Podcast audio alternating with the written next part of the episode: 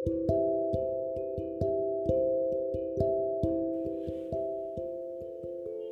నేస్తాలు.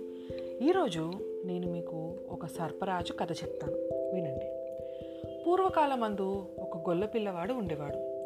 వాడు పొద్దుటల్లా పశువులను మేపి మధ్యాహ్నం పూట విశ్రాంతి కోసం వాటిని ఒక రావి చెట్టు నీడకు తోలుకుపోయేవాడు. ఇక కొంతకాలం జరిగినాక ఒక చిత్రం జరిగింది. ఒకనాడు వాడు రావి చెట్టు కింద కూర్చుని సేద తీర్చుకుంటూ ఉండగా అబ్బాయి నా మొదట్లో నీవు రోజు పాలు పోసినావంటే నీకు గొప్ప మేలు కలుగుతుంది అని రావి చెట్టు చెప్పినట్లు వినపడింది. ఆనాటి నుంచి వాడు తన మందలో పశువుల పాలు పితికి రావి చెట్టు మొదట్లో పోస్తూ ఉండేవాడు. అలా వాడు చెట్టు మొదట్లో పాలు పోయగా పోయగా కొన్నాళ్ళకు పటాలుమని నేల బద్దలై ఒక పెద్ద నాగుపాము పడగ ఎత్తుకుని ఆ బీటలో నుంచి చెరచరామంటూ వచ్చేసరికి గొల్ల పిల్లవాడు హడలిపోయాడు. నాయన నీకు వచ్చిన భయమేమీ లేదు. హడలిపోబోకు.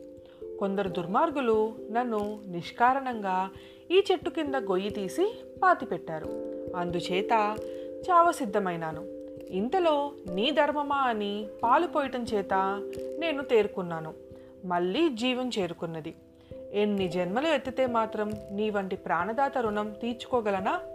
అయినా ఏదో ఉడతా భక్తిగా ఒక చిన్న వరం ఇస్తాను. అని నాగుపాము వారిని దగ్గరగా రమ్మంది. అతను చేరువకు రాగానే తలపైన ఊది అబ్బాయి నా మహిమ వల్ల నీ తల వెంట్రుకలు బంగారు వెంట్రుకలుగా మారిపోతాయి. ఇందువల్ల నీకు చక్కటి భార్య దొరుకుతుంది. పైగా నువ్వు ఏ మాట అంటే ఆ మాట ప్రకారం జరిగి తీరుతుంది. నువ్వు అదృష్టవంతుడివి వెల్లుమని దీవించింది. ఆ తర్వాత ఇలా హెచ్చరించింది. ఈ వరం పొందిన సంగతి బ్రహ్మ రుద్రుడికి కాదు కదా ప్రియమైన భార్యకు సైతం తెలియనీయకూడదు. అలా జరిగితే ఆ క్షణమందే మహిమ అంతరించిపోతుంది సుమా అంటూ గొల్లపిల్లవాణిని నాగుపాము హెచ్చరించింది. గొల్లపిల్లవాడు సంతోషించి ఇంటికి వచ్చేశాడు.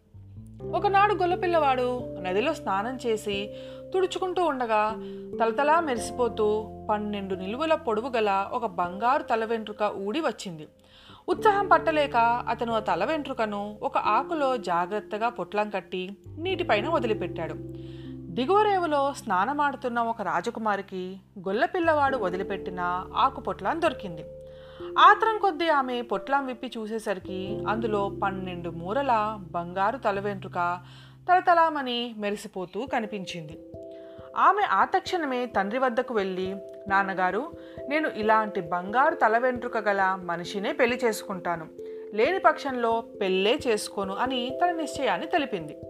ఈ విడ్డూరం విని రాజు రాణి ఆశ్చర్యపోయారు. బంగారు తల వెంట్రుక గల చిన్నవాని కోసం వారు కోటలో పరివారం అంతటిని పంపించారు. అటువంటి చిన్నవాడు దొరకలేదని చెప్పి వాళ్ళందరూ తిరిగి వచ్చారు. గూఢాచారుల్ని నలమూలలకి పంపించారు. వాళ్ళు కూడా తెల్లముఖం వేసుకుని తిరిగి వచ్చారు. ఇది పని కాదని మహిమగల సాధువులను దేశ దేశాలకు పంపారు. వాళ్ళు తిరిగి తిరిగి వచ్చి లాభం లేదనేశారు. చివరికి ఒక రామచిలుక మహారాజా బంగారు తల వెంట్రుక గల చిన్నవాన్ని మేము పట్టవలసిందే గాని మానవులకు సఖ్యం అవుతుందా? నన్ను పంజరంలో నుంచి వదిలిపెట్టండి. నిమిషంలో ఆ చిన్నవాన్ని పట్టి తెస్తాను నా ప్రజ్ఞ చూదురు గాని అని చెప్పింది. వెంటనే రామచిలుకను పంజరంలో నుంచి విడిచిపెట్టి దానికి విందు చేసి ప్రయాణం కట్టారు. అది నదులు పర్వతాలు దాటుకుని అడవుల మధ్యలున్న గొల్లపిల్లవాణిని కనిపెట్టింది. అప్పుడు అది చేసిన చిత్రం ఏమిటనుకున్నారు? ఒక్కొక్క పశువు మీద నుంచి మెల్లగా ఎగురుతూ వెళ్ళి ఆదమరపుగా ఉన్న గొల్లపిల్లవాని చేతిలో పిల్లన గ్రోవి నోట కరుచుకొని చెట్టు మీదకి ఎగిరిపోయింది. గొల్లపిల్లవాడు పిల్లన గోవి కోసం చిలుకను వెంబడించసాగాడు అది అలా చెట్టు మీద నుంచి చెట్టుకి చెట్టు మీద నుంచి చెట్టుకి ఎగిరిపోతూ రాజకుమారి అంతఃపురంలోనికి దారి తీసింది. ఆత్రంతో ఉన్న గొల్లపిల్లవాడు తన పశువుల సంగతే మర్చిపోయి చిలుక వెనుక వెళ్ళి అంతఃపురంలో ప్రవేశించాడు. తన పని నెరవేరిందనే సంతోషంతో నోటిన ఉన్న పిల్లన గ్రోవి రాజకుమారి ఒడిలో పడవేసి రామచిలుక ఎగిరిపోయింది. గొల్ల చిన్నవాడు తన పిల్లన గ్రోవి తనకిమ్మని రాజకుమారిని అడిగాడు. అందుకామె నన్ను పెళ్ళాడితే ఇస్తాను లేకపోతే ఇవ్వను అన్నది. అతని ఆశ్చర్యం కలిగింది. స్వయంవరం లేకుండా ప్రధానం లేకుండా ఇంత హఠాత్తుగా పెళ్ళి ఏమిటి అని ప్రశ్నించాడు. స్వయంవరము ప్రధానము అన్నీ నదిలో నాకు పొట్లాన్ దొరికిన నాడే నిశ్చయమైనాయి అని అంటూ ఆమె తనకు దొరికిన ఆకు పొట్లాన్ని చూపించింది. ఇదంతా తనకు వరమిచ్చిన నాగుపావు మహిమ కదా అని అప్పుడు గొల్ల చిన్నవానికి జ్ఞాపకం వచ్చి తను అతను పెళ్ళికి ఒప్పుకున్నాడు. కొద్ది రోజులకే వారిద్దరికీ అతి వైభవంగా వివాహమైంది. ఆ రాజు తన కుమార్తెనే కాకుండా అర్ధరాజ్యం కూడా అతనికి ఇచ్చి పెళ్ళి చేశాడు. గొల్ల చిన్నవానికి అదృష్టం పండి హాయిగా కాలక్షేపం చేస్తూ ఉన్నాడు. కొన్నాళ్ళకి తను అడవిలో విడిచిపెట్టిన పశువుల మంద సంగతి గుర్తు వచ్చింది. ఆ మట్టున అతను బయలుదేరి పోతుండగా అతని భార్య కూడా వెంట వస్తానన్నది.